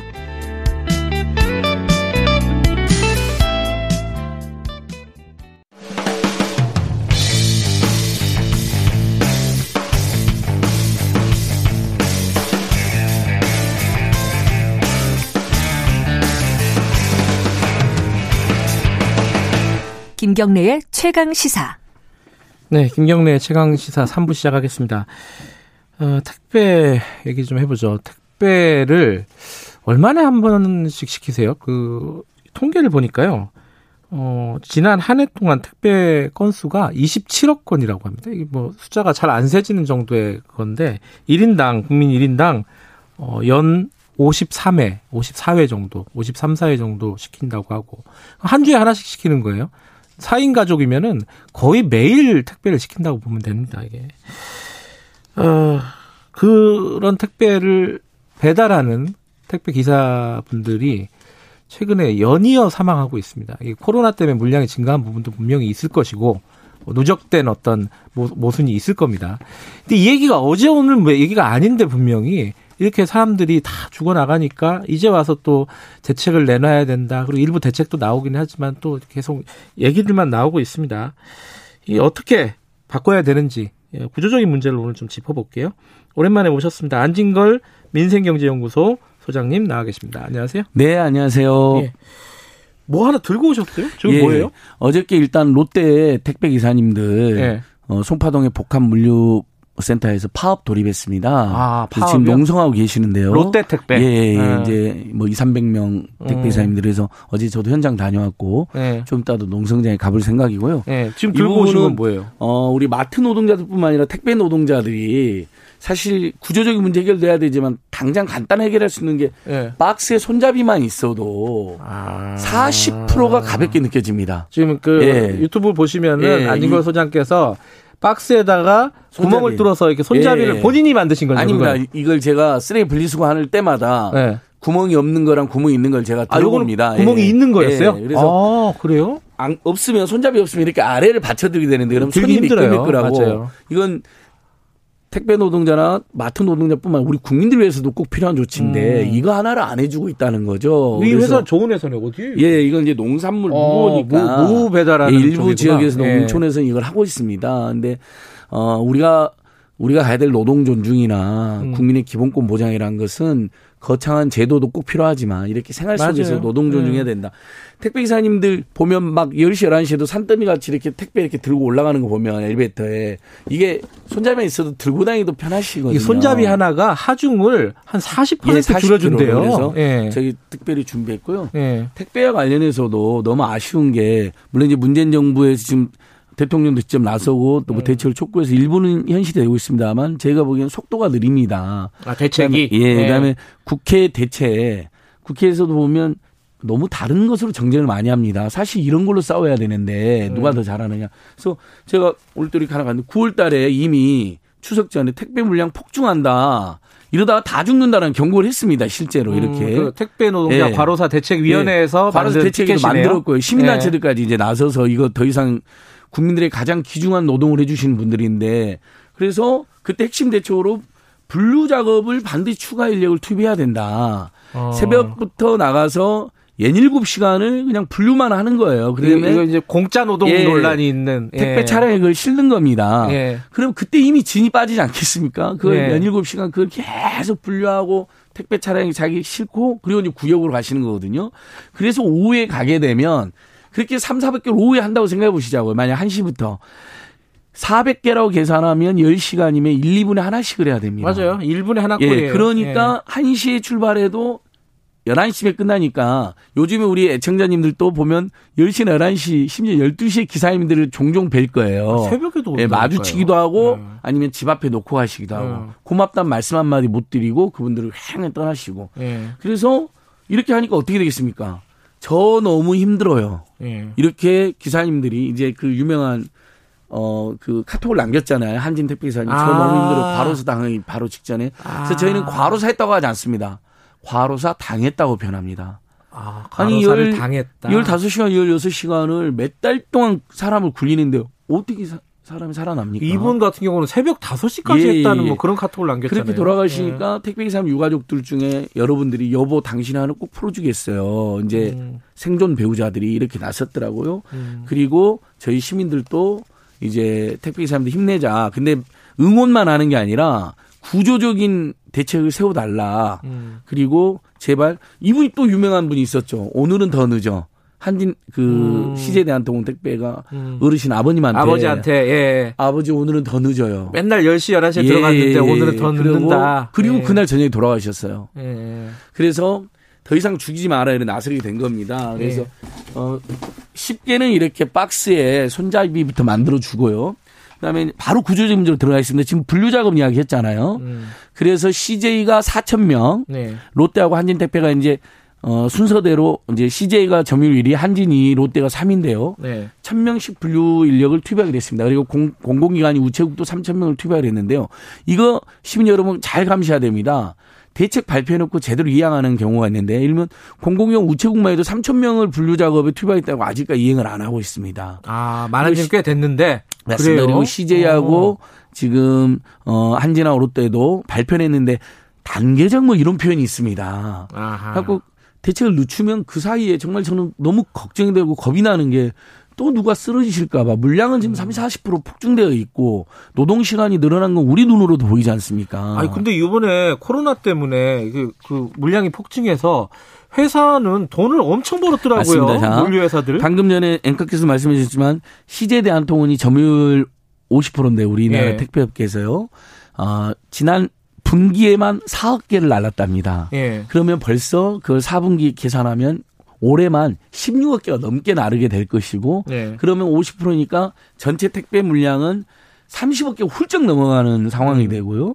그래서 영업이익은 당연히 늘어나고 롯데도 늘어나고 CJ대한통운 늘어났는데 일면 CJ대한통운의 영업이익은 1년 3천억 안팎에 달할 것으로 지금 추정되고 있습니다. 그러니까 저희가 예를 들면 아무리 시민운동 소비자 운동을 한다 해도 회사가 망할 것 어려운데 막 몰아붙이지는 않거든요. 음. 통신요금 대폭 인하해라. 금융기관의 이자를 깎아라고 주장하는 건 그만큼 엄청난 영업이익을 기록하는 거 아니까 저희가 주장하는 음, 겁니다. 네. 택배도 마찬가지입니다. 그러면 맞아요. 분류 작업에 만약에 인력을 투입하면 어떤 문제가 생기냐? 일단 과로가 확 줄어들겠죠. 오전 노동 네. 시간이 줄어드니까 이제 예를 들면 오전에 푹 쉬고 나가시니까요. 아니면 이제 그 다음에 전국적으로 일자리도 만 개 정도가 생깁니다. 음. 지금 우리 국민들이 일자리 부족해서 음. 큰 걱정이신데 만 개 정도의 분류 작업에만 그리고 지금 벌써 발표한 숫자만 해도 그렇게 되잖아요. 그러니까 요거 먼저 딱 돼야 된다는 것이고요.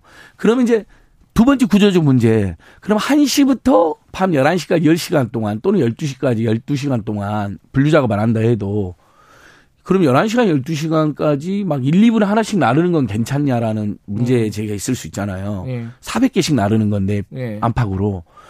근데 400개를 나른다 해서요. 그럼 택배 기사님들 얼마를 버느냐. 이게 굉장히 많이들 궁금해하세요. 네. 실제 7, 7 800원밖에 받질 않으십니다. 음. 그러면 400개로 700원은 해도 하루에 28만 원일 것이고요. 이- 예. 그다음에 그걸 20일로 해도 한 500만 원 되니까 어, 조금 먹고 살아 이럴 수 있는데 한 달에 이분들은 다 자영업자잖아요. 4대 보험도 안 되죠. 퇴직금도 없고 자 차량 구입해야 되죠. 할부 비용 내야 되죠. 음. 차량 유지 비용 기름값 내야 되죠. 그다음에 밥 도 음. 본인들이 다 사서 드셔야 되죠. 온갖 장비도 있어야 되죠. 그러니까 한 달에 실제 그 돈이 한 150, 200만 원 안팎이나 됩니다. 음. 그러면 500을 택배 수를 받아도 이 300밖에 못 버니까 그냥 노동 시간에 비하면 최저임금 정도밖에 안 되잖아요. 장시간 노동했으니까. 더군다나 대리점한테 또 떼는 예. 게 있잖아요. 그게. 그래서 이제 예. 마- 중요한 말씀을 주셨습니다. 예. 그래서 그러면 결국은 근본적으로 과로사 문제 해결되고 이분들이 저녁 있는 삶이 되려면 택배 단가가 올라가야 되는데 그럼 소비자들이 요금을 인상해야 되는 문제가 되면 약간 또 논의가 복잡해지잖아요. 제가 연구를 해봤습니다. 택배연대 노조랑요. 음. 자, 지금 우리가 보통 2,500원, 3,000원 내잖아요. 그렇죠. 택배 우리 음. 배송 비용으로. 그럼 그게 어디로 가느냐? 먼저 그 화주라 그러죠. 네. 대형 뭐 온라인 쇼핑센터라든지 이런 분들이 예. 백마진으로 750원을 떼간다고 정부 발표가 정식으로 있었습니다. 아 그러니까 예. 물건을 파는 사람들이 이게 파는 사람이 택배 비용을 떼가요? 예, 일부 자기들이 가져갑니다. 이게 백마진이라고 해서 아주 고질적 악습인데요. 벌써 거기서 750원 정도가 빠져나가니까 그건 너무 나머지 불합리한데. 자 예. 그러면 이제 기사님들이 750만 원을 750 네. 받는다고 하면 1,500원이고 나머지 1,000원에서 대리점이 10% 20% 나머지를 또 본청이 가져갑니다. 그래서 예. 대리점이 10에서 20%면 250에서 500원, 본청이 500에서 750원에 이렇게 나눠가지는 구조로 되어 있으니까 자 기사님들이 지금 어떻게 이야기하냐면요. 만약에 우리가 지금 750원을 받고 있지만 150원만 올라가도 음흠. 물량 20% 정도를 줄일 수가 있다. 음. 그러면 그래도 2, 300원 벌면서 또는 뭐 조금 더 발로 뛰면 3, 400원 벌면서 예. 어 노동 시간을 줄일. 수가 있다는 거죠. 예. 그러면 그만큼 택배기사들은 그분들이 노동 시간을 줄이게 되면 아까 분류 작업에서 만 명을 투비해야 되는 것처럼 예. 택배 기사님을 더 뽑아야 됩니다. 지금 전국의 택배 기사님은 5만 명인데 실제로 지금 6만 명 정도로 향해 가고 있거든요. 택배 물량이 급증해서. 예. 근데 어쨌든 이분들이 어 나는 저기 단가가 어 750원에서 한 900원 정도로 또는 1000원 정도로 올라갔기 때문에 예. 그 노동 시간을 줄이겠다 하게 되면 예. 그만큼 사람을 더 뽑아야 되잖아요. 물량 급증했으니까. 그러니까 또 두 번째 일자리가 생기는데 여기서 대리점들이 10% 10% 20% 떼가는데 얼마나 고약한 구조로 되어 있냐면요. CJ 대한통운의 지금 택배 기사님들이 한 2만 명이 넘는 거로 지금 네. 1위 회사니까. 근데 대리점만 2천 개 안팎인 거로 추정이 되고 있습니다. 음. 너무 많죠. 중간에서 떼가는 게 시- 너무 많구나. 예. 그리고 그분들이 한 10명 안팎의 택배 기사님을 관리하는데요. 예. 택배 사람들이 이렇게 대규모로 모여 있으면 노동조합을 통해서 단체 행동할까 봐 잘게 쪼개놓은 겁니다. 추정컨대. 음. 근데 당연히 그렇게 많은 대리점이 있으니까 이제 조금 이제 우리가 어, 예전 봉건시 대표로는 마름 같은 분들이 많이 계시니까 그분들이 그 상황에서 일면 어떤 경우는 수를 10%만 받는 경우도 있지만 20%까지 바라보는 경우도 음. 있고 갑질을 하는 경우도 있고 횡포를 저번에 사망하신 분 중에 한 분이 갑질 예, 당했다는 그 이제 로젠. 택배에서 예. 이제 갑질 당했다. 심지어 대리점에서 갑질 당했다. 내게 만들었다. 그만두려고 예. 하면 뭐 위약금도 내야 되는 상황이었다. 사람 예. 불러오지 않으면 못 그만두게 그러니까요. 하고. 그 예. 예전에 편의점 주님들이 너무 장사 안 돼서 문단 닫으려고 그랬는데 5년 계약하지 않았느냐 위약금 몇 천만 원 내라 그래서 거기 음. 잇따른 편의점 주들이 자살이 있어 제가 그거에 대해서 엄청난 문제지 그분이 일부 개선됐거든요. 근데 자 그러면요. 예. 지금 여러 가지 문제들 말씀하셨는데 이게 뭐 택배 회사들 보고 잘해라 이럴 수는 없는 거잖아요. 지금 그것만 맞습니다. 믿고 기다릴 수는 없는 거고 예. 어떤 게 법률적으로 좀 바뀌어야 되는 그래서 겁니까? 지금 어 어제도 이낙연 대표가 한진 택배를 가가지고 예. 결국은 민주당이 내놓은 대책은 집권 여당이니까 중요하잖아요.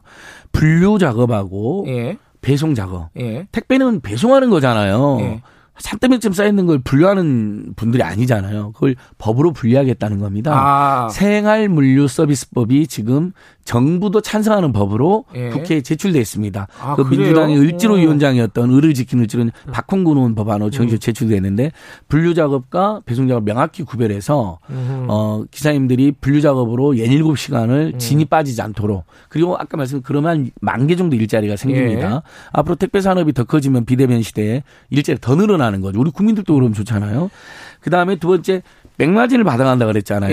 예. 그 화주들이 예. 택배를 이렇게 제품 만든 분 그러니까 만들어서 배달하고 상관없이. 예, 예. 물건을 파는 사람들이 그 가져간다. 부분이 그 법에 또 금지하는 거로 되어 있습니다. 아, 그래요? 예, 그러면 어. 만약에 뭐 750원에서 지금 그 대형 온라인 쇼핑 센터라든지 이 제조사들의 항배는 뭐냐면 포장비 정도는 들어야 되는 거 아, 아니냐 포장비. 이런 아, 겁니다. 예. 근데 그것은 원래 판매가에 들어가야 되는 거지 택배비로 음. 하면 안 되는 건데 일부 그걸 인정한다 해도 최소한의 뭐 비용만 인정한다 해도 포장비로 750원은 너무 과도합니다. 이건 정부 발표로 음. 정확히는 770원을 떼가는 거로 돼 있는데 2,500원에서 일면 그게 300원 이하로만 돼도 음. 그러면 450원 정도가 기사님들한테 더갈 수가 있잖아요. 만약에 대리점이 없어진다. 네. 그럼 기사님 들어가고 그러면 대리점이 없어지면 관리는 어떻게 하냐는 문제가 남잖아요. 예. 이 부분은 어, 지금 전국의 편의점들을 보시면요. 일면 파리바게트 가맹점주협의회, 미스터 네. 피자 가맹점, 가맹점주협의회가 가맹본부 본사하고 협의하는 구조로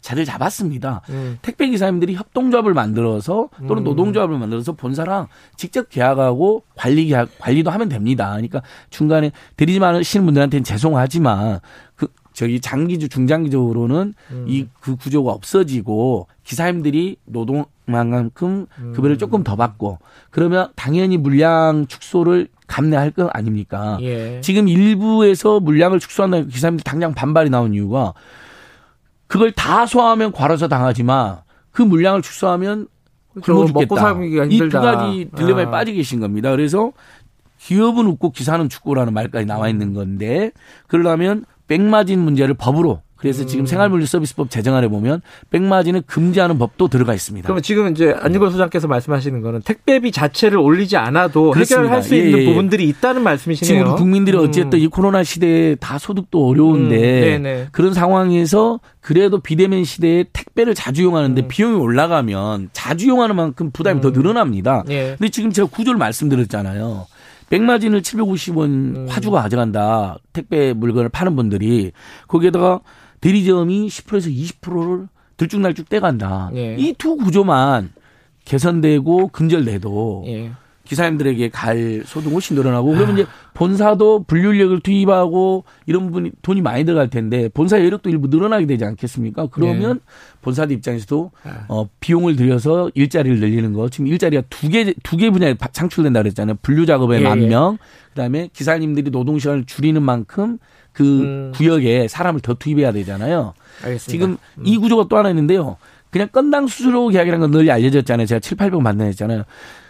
그날 밤 12시까지 하는 이유는 뭐냐면 대부분 계약서에 당일 배송이라고 되어 있습니다. 음. 그 구역, 구역을 계약합니다. 대리점하고. 이것도 자, 법적으로 규제를 해야 예, 될 부분 그러니까 같은데. 온청이 대리점주들을 뭐 아까 말한 많게는 뭐 예. 1000명, 2000명을 관리하면서 그 대리점 주들이 또 10명, 20명의 택배사님들을 관리하는 구조로 되어 있는데 다 위탁이 위탁이고 음. 자영업자가 되어 있는데 그 구역을 오늘 안에 무조건 해라고 되어 있으니까 그걸 안 하면 페널티도 물리는 것이잖아요. 근데 그 노동 시간이 줄어들면 그 구역에 사람이 한 뭐 두 구역에 한 명이 더 늘어난다든지 구역을 쪼갠다든지 할 수가 있잖아요. 음.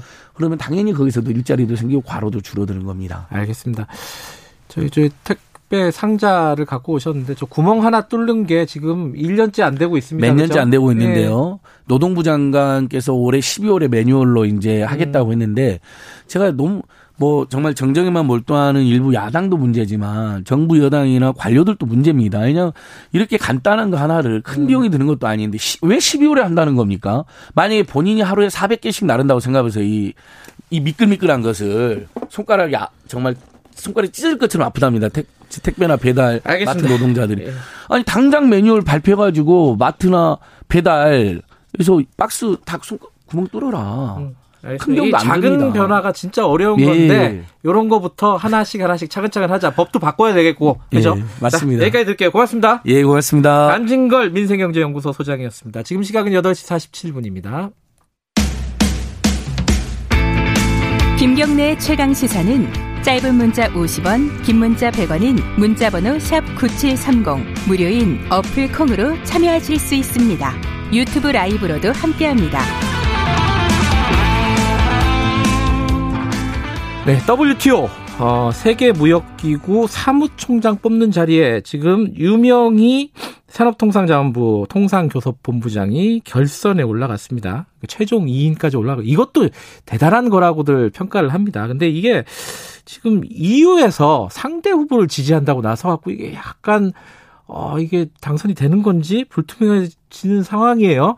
자, 지금 어떻게 돌아가고 있는지 전직 외교관이시자 WTO 전문가 최석영 경제통상대사와 얘기 좀 나눠보겠습니다. 안녕하세요. 네, 안녕하십니까. 최석영입니다. 예.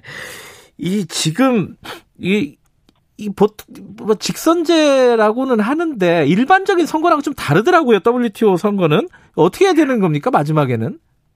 네, 이게 WTO 선거는 굉장히 독특합니다. 예. 여기 164개 회원국들이 어, 투표를 하, 하- 하듯이 종이를 종이를 써갖고 후보자 지지를 그 종이로 던지는 것이 아니고 어, 특정 후보 지지 의사를 아, 의장단 앞에 가서 아, 고백을 합니다. 컨페션이라고 아, 그래갖고 그래요? 고백을 예. 하는 형식으로 진행이 되고요. 아이고, 예. 예, 진행이 되고 난 다음에 최종 합의는 음, 아, 이게 그 WTO 회원국 전체 모두가 찬성하는 음. 소위 말해서 컨센서스라 그러죠. 음, 어느 한 나라도 반대를 하면 네. 어, 당선이 안 되는 그런 어, 방식으로 이루어집니다. 예. 지금 근데 유럽이 EU 같은 경우에는 나라가 39개란 말이죠. 그래서 한 27, 27개국입니다. 27인가요? 어, 네네. 그러면 27개국이 그 나이지리아 후보 상대 후보를 지지를 해버리면은 이게 안 되는 거 아니에요? 우리는 어떻게 되는 겁니까 지금? 아, 지금 그렇진 않습니다. 이게 예. 지금 그 컨센서스, 이게 방식이 이제 두 가지가 있는데 하나는, 어, 일단 후보자가 이 과반수 득표, 득표를 네. 많이 하는 게 중요하고요. 예. 그러니까 일단, 아, EU 27개국 표가 나이지리아로 넘어간 상태는 우리한테 이제 불리한 상황은 분명한데, 네. 두 번째 조건인 컨센서스를 이제 맞춰야 되기 때문에, 음. 아, 예를 들어갖고, 어, 과반수 득표를 못한다고 하더라도, 네. 어, 음. 다른 나라 회원국들한테 에, 반대, 반대를 당하지 않으면, 예. 아, 당선될 수 있는 그런 어, 음. 상황입니다. 근데 이게 결국은 어, WTO 사무총장 자리는 강대국들이 결정하는 거 아니냐 이런 얘기도 많이 하더라고요. 미국, 중국 이런 강대국들이 사실상 내용적으로 보면은 다들 뭐 아까 말씀하신 고백은 다 하겠지만은 고백과 상관없이 이게 맞는 얘기예요? 일단 최종적으로 결정할 때는 주요국들의 입장이 굉장히 중요하고요. 네. 어, 그러나 최종적으로 주요국들이 입장 정리하기 전에 네. 상당한 그 회원국들의 지지표를 또 모아야 되는 조건도 음. 충족이 돼야 됩니다. 네. 음. 그럼 그 지금 미국하고 중국은 입장이 뭐예요? 미국은 한국 후보 그 유명희 어, 본부장을 적극적으로 어, 지지를 지금 하고 있고요. 네.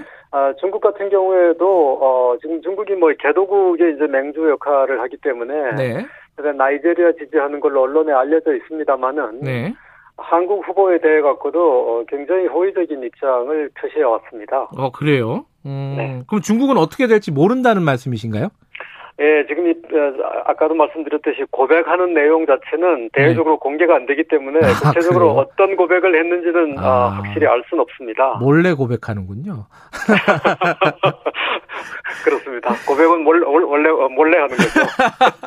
아 근데 이 이거 나이지리아 후보는 굉장히 국제적으로 좀 뭐랄까 알려진 사람이라 그래요. 상대적으로 이제 우리 유명희 후보 같은 경우에는 통상 교섭 본부장이긴 하지만 국제 무대에서는 좀 낯선 편이라고들 하고요. 그러면은 좀 상대적으로 불리한 거 아닌가? 어떻게 예측하십니까? 예, 일단 그 나이제리아 후보 같은 경우에는 네. 어, 개발이라든가 금융 이런 쪽에서는 국제적으로 굉장히 그 유명한 인사입니다. 그래요. 예, 그리고 경력으로 볼 때도 뭐 이 나이지리아 재무부 장관, 외교부 장관까지 어, 역임을 했었고요. 네. 예, 그럼에도 불구하고 그 나이지리아 후보는 사실은 WTO 이슈에 대해서는 거의 문외한에 가까운 아 그래요? 어, 음. 예, 그런 이제 단점을 또 가지고 있고 네. 에, 상대적으로 볼 때 유명희 에, 본부장 같은 경우에는 어, 법률 전문가고 음. 그다음에 이제 통상 협상을 한 경험이 에, 음. 굉장히 많고 이러기 때문에 통상적인 측면에서 볼, 볼, 볼 때는 네. 유명희 후보가 나이제리아 후보에 비해 갖고 절대 뒤지지 않는다 이렇게 음. 말할 수 있겠습니다. 아 참 근데 이 나이지리아 후보가 국적이 미국이라면서요. 예, 뭐 이중 국적을 가지고 음. 있다 그러는데 에, 그건 영향을- 선진국에서는 아. 네, 큰 영향을 안 아. 미치는 걸로 알고 있습니다. 그리고 또 하나가 이건 뭐 살짝 우리 입장에서는 기분 나쁜 얘기긴 한데 일본이 이 나이지리아 후보를 지지하기로 했다는 얘기가 흘러나오고 있어요. 뭐 공식적으로 네네. 밝히진 않았지만 일본은 왜 그러는 겁니까? 우리가 싫어서 그러는 건가요? 진짜 이유가 뭐예요? 일본은 지금 아니 한일 간의 양자 현안 어, 문제를 걸어갖고 네. WTO 어, 지금 사무총장 선거하는 데 있어갖고 네. 한국에 대해서 이제 어떤 네거티브 캠페인 같은 것을 어, 다수 하고 있다는 정황을 저희가 이제 포착을 하고 있는데 음흠. 굉장히 이제 불합리한 어, 행동이라고 볼 수가 있고요. 바람직하지 않은 행동이고요. 네. 어, 그럼에도 불구하고 그 일본이 이런 행동 같은 것을 다른 나라들이 어, 그렇게 고운 시선으로 안 보고 있, 는 것도 알고 있습니다. 음, 그런데 이제 WTO 이런 이제 국제 무역 기구의 어, 사무총장이 된다고 해서 그, 그 사무총장이 되면은 그 자리에서 공정하게 일을 할 거 아니에요. 근데 우리한테 좋은 건 뭐예요? 유명희 후보한테는 좋겠지만은 우리 우리한테 이득이 되는 건 뭐예요? 예, 지금 사실 마, 방금 말씀하신 대로 예. 예, 국제기구 사무총장이라고 하는 건 굉장히 중립적인 자리고 그러니까요. 예. 그 특히 WTO 같은 경우에는 사무총장의 권한도 중요하지만 각 회원국들이 주도하는 그런 국제기구입니다. 네. 예, 그렇기 때문에 어, WTO 사무총장이 한국인이 된다 그래갖고 한국의 뭐 직접적인 음. 어, 이익이 되고 이런 측면보다는 네.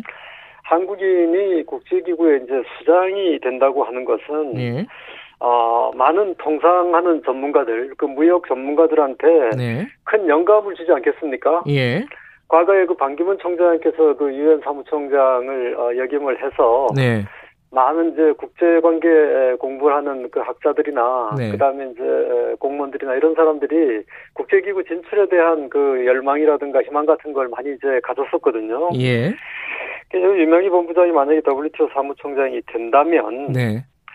어, 그런 통상 전문가들한테 에, 많은 그 기대와 희망 같은 걸 주지 않겠나 음. 그런 것들이 결국은 한국의 어떤 통상 어, 문제에 대한 어떤 저력이라든가 그 힘을 어, 보강하는데 음. 큰 힘이 되지 않겠나 이런 생각이 듭니다. 뭐, 뭐, 반기문 사무총장, 유엔 사무총장 됐을 때도, 뭐, 유엔에서 우리 편 들어달라, 이렇게 해서 보낸 건 아니니까요. 그죠?